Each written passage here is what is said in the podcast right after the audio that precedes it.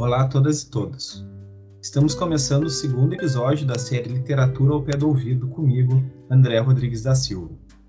Esse podcast integra o grupo de pesquisa Linguística, Literatura e Arte, vinculado ao CNPq, e conta com pesquisadores, discentes e docentes da Universidade Federal de Pelotas, Universidade Federal do Rio Grande do Sul, Unicinos e Pontifícia Universidade Católica do Rio Grande do Sul. Hoje iremos falar sobre intersecções e laços que constituem e constroem o percurso do nosso convidado. Estou aqui então com o professor e poeta Ronaldo Campelo. E direto de sua casa, tenho a companhia hoje do meu colega, amigo e professor Haroldo Garcia dos Anjos.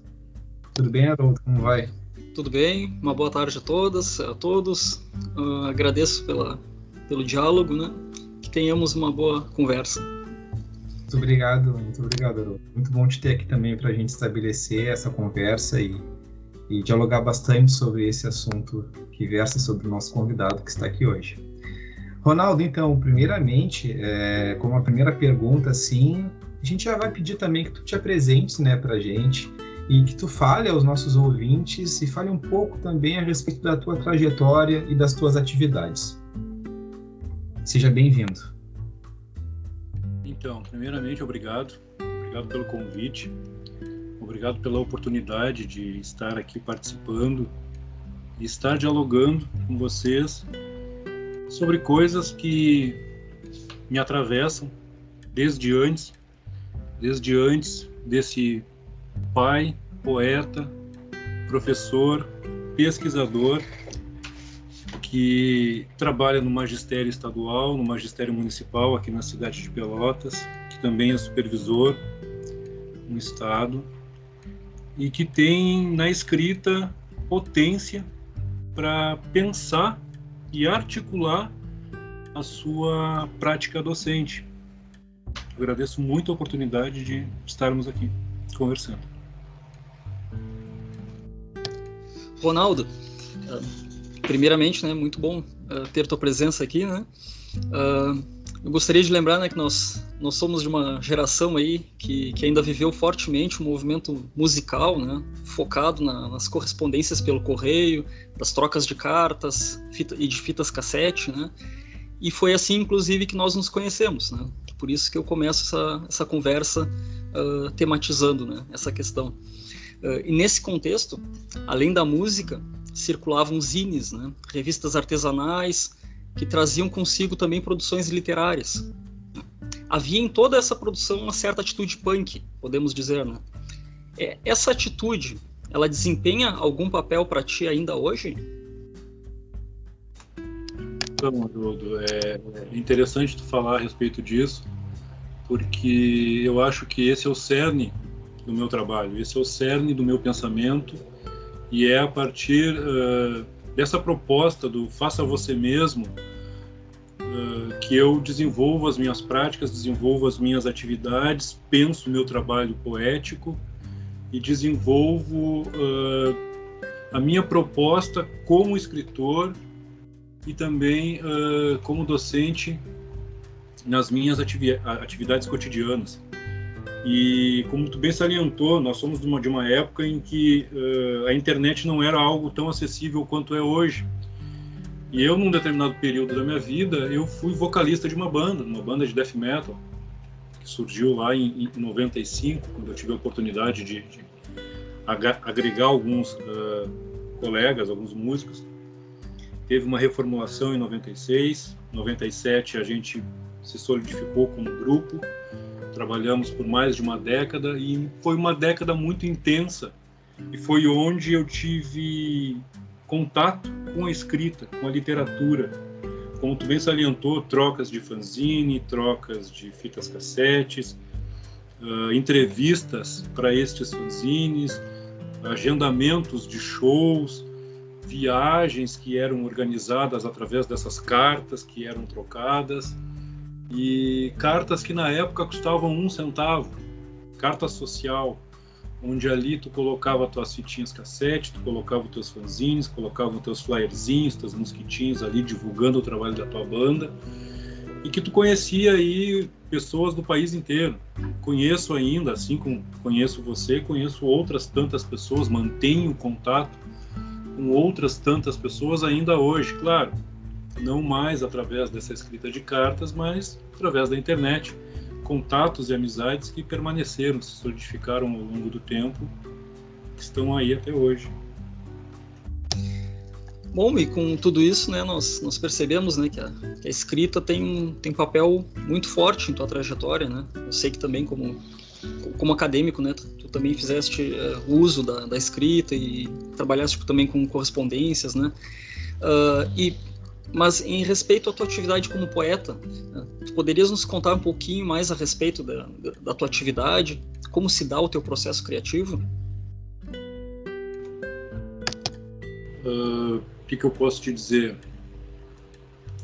Algum tempo atrás, eu achava que a música era algo criativo e que me atravessava. Como músico, como vocalista, eu escrevia as letras para essa banda, M26. Era eu que escrevia todas as, as, as músicas ali, as letras ali os guris compunham as músicas e nós trabalhávamos e exercíamos nossas, nossas funções ali, trabalhando, compondo e tal. E ao longo do tempo, tá, eu acabei me desligando do grupo, me desligando da banda e tal. E eu sempre achei que eh, era a música que era a, que, que, que, me atravessava profundamente com, com, a minha, com o meu processo criativo. Mas, como tu bem disse, uh, minha trajetória acadêmica, na minha trajetória acadêmica, que eu iniciei em 2013, tá? Sou formado em, em, em três, três licenciaturas, tá? Tenho dois mestrados. E já na minha primeira, na minha primeira licenciatura, meu TCC final versava sobre escrita. Ler e escrever, tá? um artigo lá que eu publiquei depois no final lá que rendeu frutos até até até hoje tá?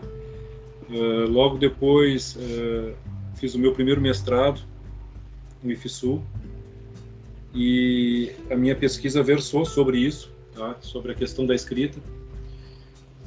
A escrita ali foi percebida como algo potente e eu uh, pensei essa escrita a partir do meu processo de escrita de cartas. Sabe quando tu está procurando um problema de pesquisa lá na tua tese, lá na tua dissertação e tu acaba quebrando a cabeça, ficando preocupado, perdendo noites de sono e tu acha que está difícil, que a coisa não, não, não surge, não... ela está bem na tua frente. As coisas estão bem na tua frente e aí tu só precisa de um pouquinho de calma, de, de paciência e um olhar sensível para poder perceber que estava ali, no meu caso estava ali. É, como eu te disse, como tu comentou, eu escrevi muita carta nesse período, nessa década aí de atividades musicais aí, com, não tinha acesso à internet. A escrita de cartas foi algo que me atravessou profundamente. E eu levei isso para minha sala de aula quando ingressei no magistério em 2012. Quando eu ingresso no meu primeiro mestrado lá em 2014, meu problema de pesquisa surge a partir dessa escrita de cartas.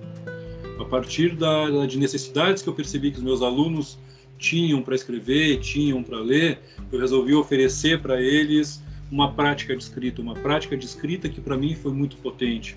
Ofereci isso para eles. E ali eu percebi que não era a música que me atravessava profundamente, mas sim a escrita. A escrita era o que me movia a pensar, me movia a, a, a, ter as minhas inquietações. O meu processo criativo perpassava intensamente por querer escrever, por estar pensando a escrita, o que me movia a escrever, quais eram as subjetividades que me atravessavam, de que modo essas subjetividades me atravessavam. E nesse primeiro mestrado, o que, que eu faço? Eu observo a escrita dos meus alunos, dos meus alunos, tá? mas não a minha mas eu sempre fico inquieto com alguma coisa. Passa-se um, um, ano, dois anos, ingresso num segundo mestrado, um mestrado em artes, aqui na UFPEL. E é ali que sim eu me olho e digo, não, eu sou, sou um poeta. porque até então eu não, eu não me assumia como poeta, eu não me, não, não me, não me encontrava como um poeta, eu não conseguia acreditar que o que eu escrevia era algo potente, que era algo que tocava, chegava nos outros e que pudesse causar sensações, reverberações, mas ali nesse segundo mestrado em artes, eu me encontro como artista e ali sim, na minha segunda pesquisa, que também versava sobre escrita, ali eu, eu, eu digo: não, esse sou eu, pai, poeta, professor, pesquisador, e é ali que eu começo a perceber que o processo criativo em mim ele tem muitas fases, tem muitos modos, tem muita muitas singularidades. E é, é, uma pergunta bem complicada assim de responder assim sabe? Uh, de que forma esse processo criativo se mostra se faz. Cada um de nós suas próprias pesquisas acadêmicas com, as suas próprias pesquisas uh, graduação processos criativos com a música com a literatura com a pintura com a escultura tem os seus momentos tem as suas fases e elas acontecem de maneiras distintas. Eu não acredito que um artista vai chegar e vai dizer, olha, meu processo criativo funciona assim. Não existe regra para isso, não existe uma métrica para isso. Então, os atravessamentos é o meu cotidiano. As minhas leituras que eu faço são muito importantes, os meus autores que eu tenho, uh, os meus autores de cabeceira, Cruz e Souza, Álvares de Azevedo, tá? são minhas literaturas básicas. Dante Alighieri, que é um poeta que me atravessou muito na minha escrita, demais, assim, demais mesmo. Eu creio que. Uh, me, me interessaria te perguntar, nesse sentido, aproveitando esse gancho, uh, se, uh, como tu falaste, né, inicialmente tu eras vocalista numa banda e letrista, né, e comparando a composição das letras daquela época, né? E hoje esse teu processo de criação poética, né? Tu sente alguma diferença? Sente que algo se modificou na tua forma de explorar a linguagem? Sim. E também ligado a isso, em contrapartida, achas que algo se manteve das letras a, das letras a, a, a tua atual poesia, né? Tu percebes alguma constância também? A minha a minha escrita ela modificou, com certeza desde a minha primeira primeira escrita lá em 95 para essa banda, Alívio, que era o nome da música, que tinha uma postura bem punk, uma atitude bem punk, uma letra bem política. Para a última coisa que eu escrevi nos últimos tempos assim, ela tem um, tem fases bem bem distintas. Na própria banda, uh, em 97, quando a, quando a banda se reúne, começamos a ensaiar, trouxemos uma composição e eu trouxe aquela letra, uma letra antiga lá que estava lá, essa postura punk. O processo de composição vai se fazendo, as músicas vão sendo feitas e as letras vão surgindo, as ideias para as letras vão surgindo. Surgem sentimentos de ódio, já tem já uma pequena diferença no modo de escrever, no modo de pensar sobre o que vou falar. Daqui a pouquinho passa mais um mês, dois meses, três meses, surge outubro, uma outra, um outro lirismo, uma outra temática, uma outra postura, falando de coisas mais do sensível, falando mais sobre uh, o eu, aquilo que me, me, me inquietava, tá? uma, uma escrita mais sensível. E ao longo do tempo isso vai se, se fazendo gradativamente mas de uma forma natural. Não é uma coisa que tu vai ali e diz eu preciso mudar isso aqui, eu preciso mudar aquilo ali, eu vou mudar isso aqui, eu vou mudar aquilo ali. Não. As coisas comigo elas sempre aconteceram espontaneamente, vão fa vou fazendo, vou escrevendo. Às vezes vem tudo num jogo, às vezes as coisas não acontecem. Eu estou escrevendo, passa um tempo quando eu me acalmo, quando eu paro, quando eu olho, Está ali o texto, está ali a poesia, e eu olho para ela e eu percebo essas diferenças. Às vezes eu demoro para perceber essas diferenças, demoro para notar. Mas sai em 97, sai em 97 outubro, uma demo tape, Depois, em 2001, Sentimentos Sombrios, com duas músicas, Vejo a Dor e Sentimentos Sombrios. Cada uma das duas é distinta, tá? E Vejo a Dor é um marco, assim como Outubro foi um marco, Vejo a Dor foi um marco também na minha meu modo de escrever, na minha mudança de escrita. E já junto com Vejo a Dor surge ali também uh, Solitude Eternos, que é uma letra já muito maior do que foi Vejador. Vejador musicada, ela tem 10 minutos. Musicada, ela tem 10 minutos, é uma, uma letra enorme assim. E aí surge Solitude Eternos, que poderia ser todo um trabalho de um, de um disco, de um EP talvez, não sei, onde ali a gente poderia dividir por, por, por etapas, cada, enfim. Depois dali surge Sentimentos Sombrios, o livro, que eu lanço em 2015, com poesias que eu acabo escrevendo em um período em que a literatura passa a ser algo muito frequente. Começo a, a me dedicar à leitura, leitura, leitura de livros que, que chegam a mim de inúmeras formas. Participo de uma série de coletâneas ao longo de 2015 e 2020. E aí as coisas meio que dão uma estagnada, sabe?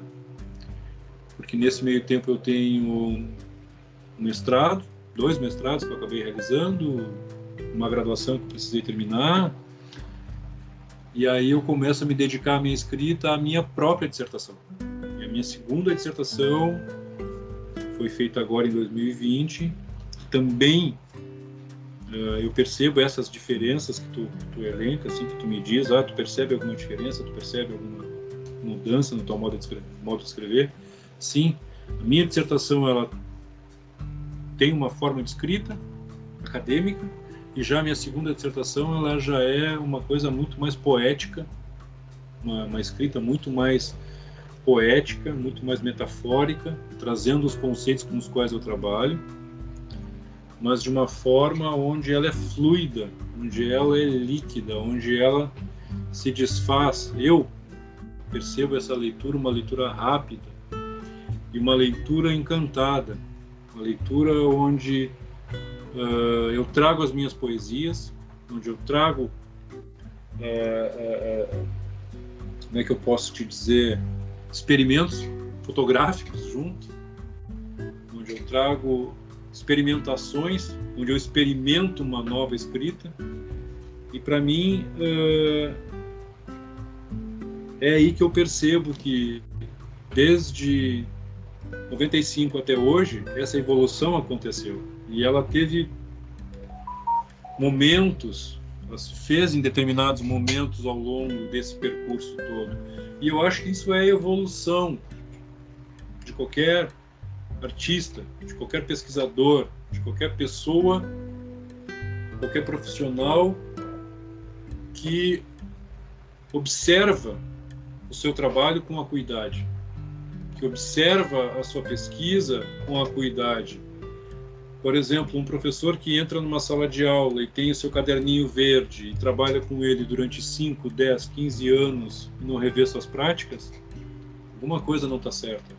Um pesquisador que se debruça sobre um determinado objeto de pesquisa, permanece ali 5, 10, 15 anos sobre ele e não observa as suas perguntas, tem alguma coisa que não está ok.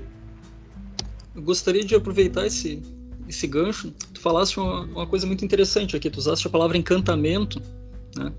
E agora tu associaste isso à, à tua docência, né?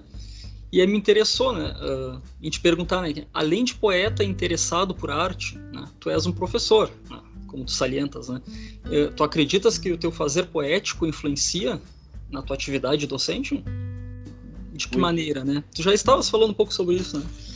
Muito muito, porque poesia é sensibilidade, poesia é cuidado, poesia é escrita de si, poesia é o cuidado de si, como diz Foucault, o cuidado de si e do outro. Quando tu escreve, principalmente uma carta ao outro, antes tu escreve a si. Então, no momento em que eu tenho esse cuidado, quando eu escrevo uma poesia, eu não posso escrever qualquer coisa. Porque esse texto vai chegar a alguém. E dependendo da forma como chegar a alguém, pode ser um sopro de ar ou não. Então eu não posso ser leviano e pensar que o que eu estou escrevendo não vai alcançar outras pessoas. E tem que ter um cuidado nisso. E isso é a docência. E isso é tu estar numa sala de aula. E isso é tu entrar numa sala de aula todos os dias e olhar para os teus alunos e pensar que eles são filhos de alguém. Tu tem que tratar eles como tu gostaria que tratassem o teu filho. Tu tem que tratar eles com o mesmo cuidado, o mesmo carinho que tu gostaria que te tratassem, o mesmo respeito que tu gostaria que te tratassem. E isso é fazer uma docência uh, encantada, vamos dizer assim. Vamos cunhar esse termo, tá? Vamos cunhar esse termo, encantada. Porque no momento que tu entra para uma sala de aula pensando no que tu vai receber no final do mês, puxa vida, então tu não entra, não vai para lá. Não, não vou fazer apologia, não vou denegrir, não vou falar a respeito, mas o salário do Estado no Rio Grande do Sul é um dos mais baixos. Todos os dias eu me acordo 6 horas da manhã, vou para as minhas três escolas, vou para uma de manhã, vou para outra de tarde, tenho mais uma noite. Vocês podem perceber que duas e três aí o WhatsApp está chamando, eu trabalho. E nós estamos aqui conversando e daqui a pouco, assim que nós terminarmos, eu vou seguir trabalhando com eles e preciso dar essa atenção preciso dar essa atenção. E eu acho que a docência perpassa por isso. E eu acho que um professor que se inquieta com o que faz, não digo gosta, não digo gosta, a palavra gostar do que faz é muito forte, tá? Porque de repente tu, tu, tu, tu gosta de ser professor, mas tu não gosta de dar química, tu gosta de dar biologia, daqui a pouquinho tu gosta de ser professor, tu gosta de dar matemática e não gosta de dar física, entende? Então, mas é o cuidado. Tem que ter um respeito por aquilo que tu faz, aquilo que tu estás ensinando. E eu acho que a poesia e a docência são atravessadas da mesma maneira. Certo, muito obrigado. E uh, muito interessante essa relação né, da, professor atra atravessado pela arte, né, e o quanto isso uh, sensibiliza, né, e encanta, né.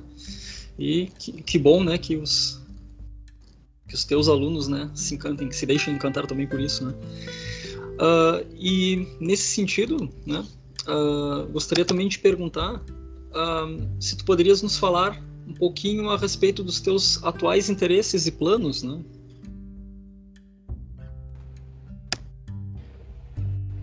Eu, artisticamente falando, tenho um projeto que ia ser um projeto de pesquisa para o doutorado, mas o meu doutorado acabou não, não acontecendo, N razões, não cabe falar.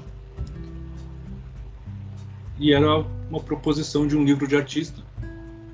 Era a proposição de um livro de artista, mas que eu acabei uh, direcionando esse trabalho uma outra situação, para uma outra esfera. E ele tem o nome de Ao Fechar os Olhos. Ao Fechar os Olhos.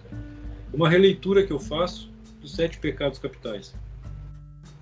Eu tenho lá a culpa, o esquecimento, a inveja, o silêncio. Eu tenho a fé. Ah, mas para aí, Ronaldo, a fé não é um pecado.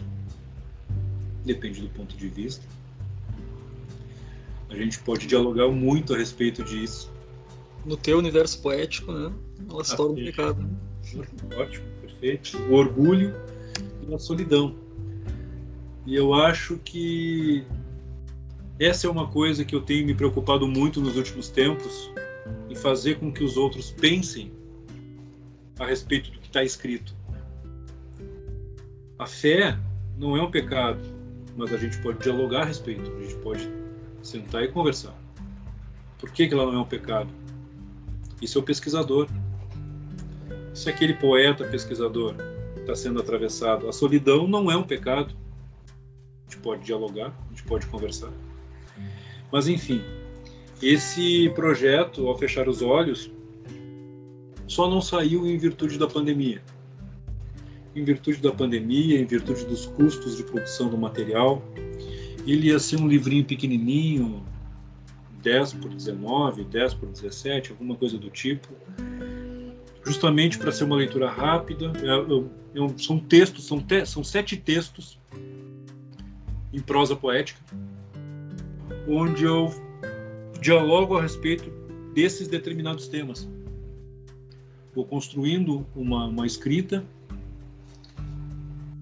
dando pistas, dando sugestões, que daqui a pouco tu chega lá no final, a culpa, mas poderia ser outra coisa. Poderia ser a fome, poderia ser a gula, poderia ser a inveja. Construo todo um, um, um, um universo em cima do determinado tema chega lá no final é o esquecimento. Poderia ser outra, outro sentimento qualquer. A pessoa que está lendo vai interpretar da maneira, vai sentir, vai se atravessar com essa escrita da maneira que estiver no momento.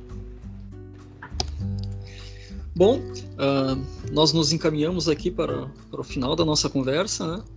mas eu ainda tenho uma questão a te fazer. Uh, em entre, entre as ruínas do caos, né, canção lá de, do início dos anos 2000, uh, ah, tu descreves teu processo da seguinte maneira, né? E em meio à tempestade, tua alma clama, e em quimera queima, em um lago sombrio e profundo. Acreditas que de algum modo essa quimera queima, ainda que momentaneamente, a cada nova escrita tua? Eu nunca cessou. Ela nunca cessou. Uma, uma quimera incandescente, fervilhante, borbulhante, ela nunca cessou. Ela segue em meio a um lago profundo, sombrio e profundo. Uh, essa questão do sombrio, essa questão dessa profundidade, algum tempo eu percebi que as questões mais sombrias da alma que estavam envolvidas com a minha escrita poética lá na, na, na, na minha musicalidade de, de, vocalista de banda, ela aos poucos ela foi se, se, se, se, se apagando, ela foi se extinguindo. Sentimentos Sombrios é um livro sombrio. Ele tem essa lírica, essa poética sombria. Mas quando eu chego em das coisas novas que eu sei, um outro projeto que acabou não saindo em virtude da pandemia, já tem um outro cuidado. Essa escuridão, ela já não é mais tão negra, ela já é um pouco mais cinza, mas é ainda sombria, mas ela é de um sombrio mais mais leve, de um sombrio mais leve. Eu não sei se tu, se vocês me permitem, eu fazer a leitura de um de um texto. Só preciso achar ele aqui. Por favor. Por favor. Deixa eu só aumentar a fonte aqui. Chega a idade e a gente acaba precisando aumentar a página do Word. Bom, Ai, ai, vamos lá então. Deixa eu fazer uma leitura aqui então.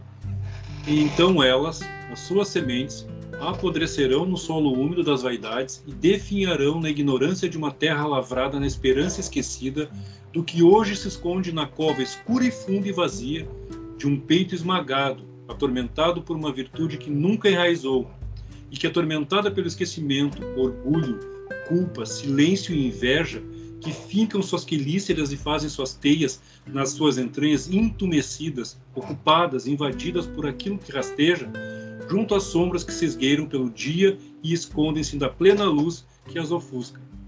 Lamentou. Lamentou a existência precária e mesquinha que se envaidece às preces do vento orgulhoso e opulento que dobra os sinos e verga os carvalhos. Seu peito ofendido pela falta é ninho de algo que não queres. É nele, solo que antes fértil, ela se ocupa e institui estirpes, espraia-se de modo horizontal, como o que observa pelas órbitas castanho-avelã que gotejam lâminas azedas de expectativas olvidadas, desejos que nunca só persistem, mas em contíguo a em contínuo, alimentando-se das ervas que entorpecem seus, seus sentidos, sentimentos de ódio. É nele, este peito aberto, ferido e esmagado, feito em ladainhas e em muitas partes partidas pelo verbo acre e que sente e não deseja a outra em que ela se ocupa e tenta abrigo, laço, alívio, compaixão ou asilo, mas não encontra, somente a cova nua preenchida por este abandono. O que há é somente vazio. Suas sementes nesse solo não germinarão, esquecidas e amamentadas pelo ópio do desdém, não frutificarão, e ela somente será um aboiço, uma armadilha, um artifício, somente mais um pecado que deste corpo se ocupa, faz morada e dele se sustenta, e busca preencher a cova nua. Órbitas preenchidas de um castanho avelã sussurram ao frio. Solicitam asilo no que há de terno à despedida. Doam a esperança à sua irmã o que pouco lhe resta do que suas raízes não lançaram. Sua fé. Bom, com isso, creio que temos um, um belo fechamento. Ronaldo, te agradeço fortemente por essa conversa. Eu agradeço imensamente a oportunidade. Eu realmente, sabe, um prazer conhecer o André. Foi prazer é tudo meu, Ronaldo. Um grato orgulho conhecer o André. O Haroldo é um amigo antigo, tá? Um cara, um camarada muito, muito querido, tá? É um prazer poder é, falar sobre o meu trabalho, ter essa conversa, dar a oportunidade a outras pessoas que irão ouvir esse, essa, essa nossa conversa. Se quiserem entrar em contato, se quiserem conversar, vai ser um prazer. E é, é muito bom mesmo, tá? Agradeço demais a, a, a oportunidade de, de estar aqui com vocês.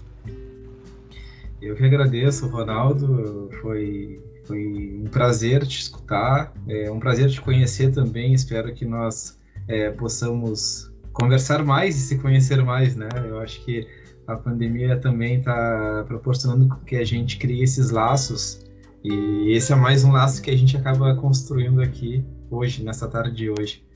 Então eu agradeço imensamente a tua presença, eh, Ronaldo, agradeço também ao Haroldo, muito obrigado também pela companhia por ter encaminhado tão bem essa nossa conversa dessa tarde de hoje. Estamos finalizando mais um podcast e eu agradeço a presença de todas e todos que estiveram aqui escutando as nossas vozes. Convoco vocês, ouvintes, para acessar as nossas redes sociais e ficar por dentro das próximas atividades do nosso grupo de pesquisa. Se cuidem, vacinem-se e um forte abraço para todos vocês. Muito obrigado.